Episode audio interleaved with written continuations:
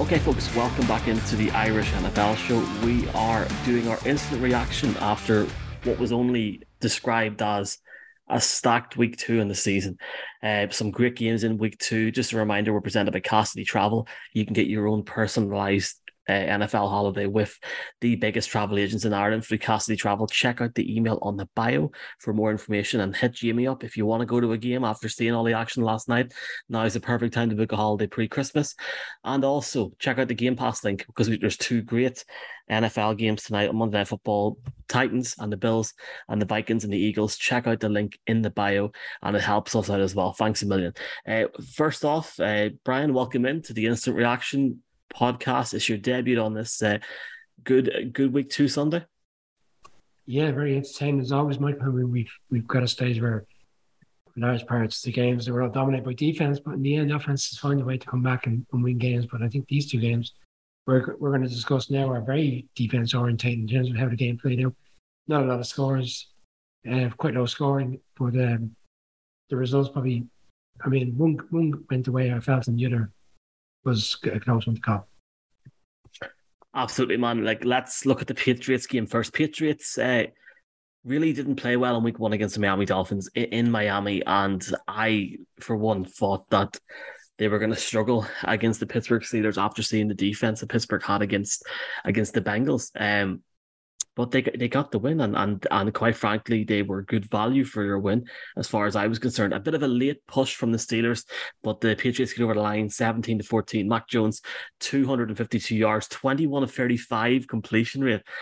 Uh, one touchdown, one interception. Uh, look, better stats than Mitchell Trubisky. And I have to say, as a neutral watching the Patriots, Mac Jones looked a lot more settled in that offense. Um, albeit there were a few mistakes, but he did look a lot more settled in that offense than last week, Brian. Um, Nelson Agholor having the standout play today on offense with that catch and the jump. Uh, and Jakobi Meyers as well. Didn't get a touchdown, but just under 100 yards receiving. What did you think of the Patriots today? Were, were you impressed with them? And I guess in terms of your impressions, how would you compare them at the minute to where to where Miami and Buffalo are? And uh, do you feel like they, that they could make a run if they play like that? Um, and we'll talk about the Steelers in a second. Well, the game went as as I, as I called it on the show on Friday evening when we were on live. I felt that the Patriots would, would find a way to win. I felt it'd be close, and they, they did exactly as I as I expected. Like I did call out the fact that what was lost in the defeat in Miami last week was that the defense played really well against uh, we what we believe to be a very expansive Miami offense, which has only been, uh, I suppose, justified in what we saw tonight in terms of the game in Baltimore. Um, Mac Jones against Mr. Trubisky, I, I, also said which one do I trust more? I, I, would trust Bill Belichick more, and I think he will find a way to get get Mac Jones to do the right thing at the right time in the game, as opposed to Mr. Trubisky, who what we saw from him when he was in Chicago was a bit erratic. He played reasonably well last week in in in, in Cincy, but I just felt it's very, very easy Belichick goes 0 and two and still find a way to plug out a win. They did in the end. And maybe the them going away from this game won't be actually the win, more so the, the injury to Harris, their main running back at the end, because he, he got them over the line in terms of getting that play to kill out the clock when he went down what looks like it could be a severe injury. Hope, hopefully not the case. But to, to your final question, Mike, do I see them living with the Dolphins and the Bills in this division? Absolutely not, because the reality is they put up seven points last week. They put up 17 tonight against the Steelers team, which we feel are, are inconsistent and may not have the best of seasons.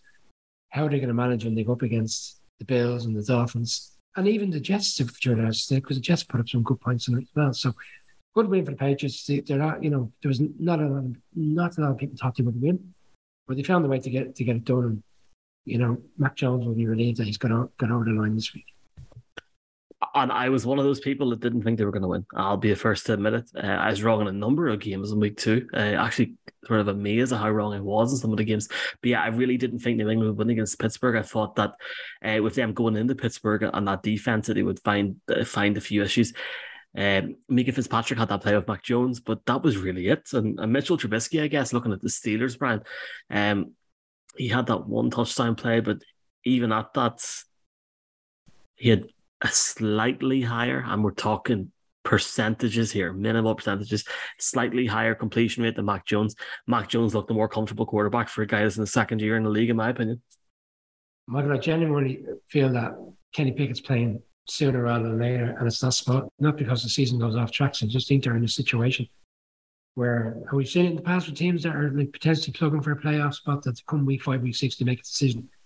That the right thing for the long term future is to move away from the existing quarterback and go to the rookie. And I don't think it's a, it's a reflection of Trubisky last week or this week. I just think the reality is at some stage, Mike Tomlin will want to see the rookie play.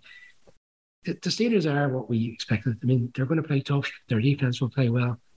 And offensively, they won't have enough to get enough points up to win a lot of games. And ultimately, that will, will come down to in this game, just this evening, a lot of people felt that the Steelers would have enough, but it wasn't the big. Bill Belichick finds a way again to get it over the line. Yeah, and let's uh, let's take one look. Uh, we'll, we'll obviously go into more detail on the Patriots tonight. Apparently, Mark's coming on at nine o'clock. Hopefully, he'll be there on time if he's going to come on. Uh, let's look at the Tampa Bay Buccaneers today. Won twenty to ten against the New Orleans Saints. That's really only half the story. Big shout out to Mayo or former Mayo football manager, GM manager Stephen Rochford, who was at the game and literally tagged us in a tweet uh, of Caesar Superdome It looks absolutely nuts. So big shout out to him, shout out to Mayo, shout out to everyone listening to this podcast around Ireland, especially in the west of Ireland today. Um, it wasn't a great game, Brian. I look, I took the over, and that's why I'm biased. Um, couple of things here. Brady's lost a lot of weight, or is it just me? Um, the video, like I mean, that went viral at the start. I hope, I hope, like honestly, I hope, I hope he's all right. And obviously, going by the uh, going by the score line, he must be fine. Uh, they won the game, but 190 yards, one touchdown for Brady, 18 of 34 completions. Uh, Jameis Winston was going back into his 2019-2020 form with his three interceptions. Bit of a stop-start game. There wasn't there wasn't much in the offense for the Saints. And look, the Bucks again, like last week, just done what they had to do. They couldn't. There wasn't a lot of uh, success on the run with Lenny, uh, and they they get over the line, and that fight was ridiculous, wasn't it? It was like a fight in the Gaeltacht in a disco at eleven at night. Whenever somebody nicks a fizzy drink, it was ridiculous. I kind of, I kind of felt the fight was, um, and for people who may not have seen it, the fight initiated maybe late in the third quarter where there was comments made to Brady and Mike Evans came in and floored Lattimore, and then the them were, were you know removed from the game.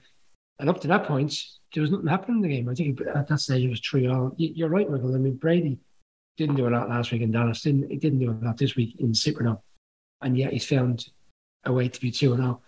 But it's not down to Brady. It's down to this defense. I called it out on the show. You spoke about last week how strong they were against Dallas, and we were putting that down maybe so to the to the lack of offense that the Cowboys have. But tonight in the dome, they found a way again to put up a really strong performance defensively. And I think defensively is what's going to bring this team on the season because I, like Brady's 45, and I think it also is reflective of the fact that if players are out of the team, there isn't a lot of options. Kenny Miller was strong a couple years ago. He's got on the team. Julio Jones was ruled out two hours before the game. Mike Evans had a quiet night. Gage was in, like, and Lenny Fournette had a quiet night. Chris Godwin's that as well. And Chris Godwin, obviously, is one of the marquee players that was out last for a long time last season. You can see how the Algon in there, couldn't you? You could, yeah, you, absolutely. You know, they'll sit tight and wait for the best offer come November when he's fully fit and which team he believes is the right team to go to towards a playoff push. You know, it's gas because Brady's struggling yet to 2 0, but the game will be marred, by the, the incident and the, and the trouble that took place on the field more so than back to the that the um, the Bucks have gone 2 0. The Saints will be reeling because they would have, I, I feel they would have thought this was a game they should have won and an opportunity to go 2 0 and obviously take a number on, on the books.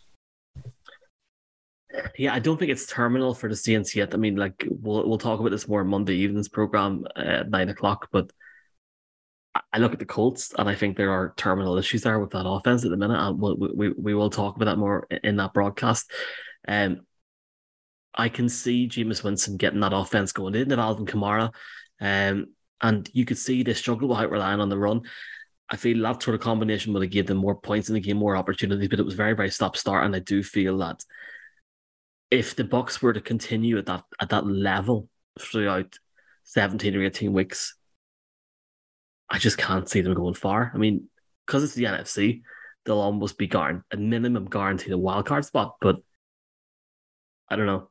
I wasn't that fussed them in the game in that in Dallas, and while they still won yesterday, I don't know, man. Like I need I need Tom to go and throw three or four touchdowns in the game, and obviously, as you said, there's a lot of injuries on the receiving corps as well. So we'll see what happens. Have you any final comments on uh, week two Sunday before we actually talk about it in detail on Monday? Well, just a quick one. You're, suggesting around the fact the Bucks offense is struggling, and, and you're right. But the reality is, they have to come to town next week because despite the frailness of the Packers offense last week, um, next week they play the Packers at home, and I imagine by week three, this Packers offense will have got their got their act together, and that could be a high scoring game, and they'll have to match up well, and they have to put the points up. So next week is a, is a very intriguing one. Um, from my own perspective, the Giants have gone two and zero for the fourth time in a long time. They didn't play well defensively. They they played really strong game, which is a great recognition of the new defense coordinator and Wink Martindale, the Ravens let go. But um, I, have overall over the course of the evening, um, the, the six o'clock game, I felt defensively, you know, defense are standing out. Last week we saw the offense standing out early. Defense seems to have got a grip with a lot of teams tonight. But um, again, it's a starting for every game. Yeah, we'll talk on this more at nine o'clock on Monday night. Uh, see you then, folks. Just be, just be, do, do be wary of what we're saying there about the Packers offense and stuff. Uh, we are recording this prior to SNF. We've just seen Trey Lance go down injured, and we're still waiting to hear more on him. Hopefully, he is okay. And I know there's a lot of Niners fans out there in Ireland. So, uh, yeah, pl- please God, he's all right. I will light a metaphorical candle for him. Brian, I'll chat to you at nine o'clock, sir. Thank you.